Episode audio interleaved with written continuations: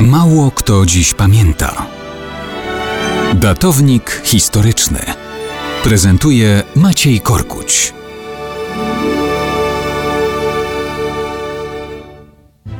Mało kto dziś pamięta, że 12 marca 538 roku król Italii Witiges odstąpił od oblężenia Rzymu dopiero co wydartego Królestwu Italii przez Rzymian. Wydaje się to na pozór dziwne. Królestwo Italii oblega Rzym wydarty mu przez najeźdźców Rzymian.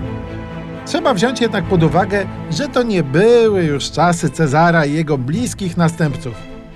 Witiges był już kolejnym królem Italii rządzonej przez germańskich Ostrogotów. Natomiast Rzymianie, którzy odbili wieczne miasto Ostrogotom, to Rzymianie ze wschodu, z cesarstwa, które po upadku rzymskiego zachodu trwało jeszcze przez tysiąc lat, w czasie kiedy germańskie, słowiańskie i inne ludy tworzyły to, co dzisiaj nazywamy naszą Europą. Wschodniorzymskie cesarstwo dopiero potomni nazwali bizantyjskim, od nazwy greckiej kolonii, wokół której zbudowano drugi Rzym, czyli Konstantynopol, po wiekach ogłoszony zresztą Istambułem. Królestwo Ostrogotów w Italii stworzył Teodoryk Wielki. Ten wykończył podstępnie pierwszego germańskiego króla Italii Odoakra. Po nim tron objął jego dziesięcioletni wnuk Atalaryk, ale w rzeczywistości rządziła matka Atalaryka, córka Teodoryka, Amalazunta. Tak się złożyło, że ją zgładził i objął tron Teodachat.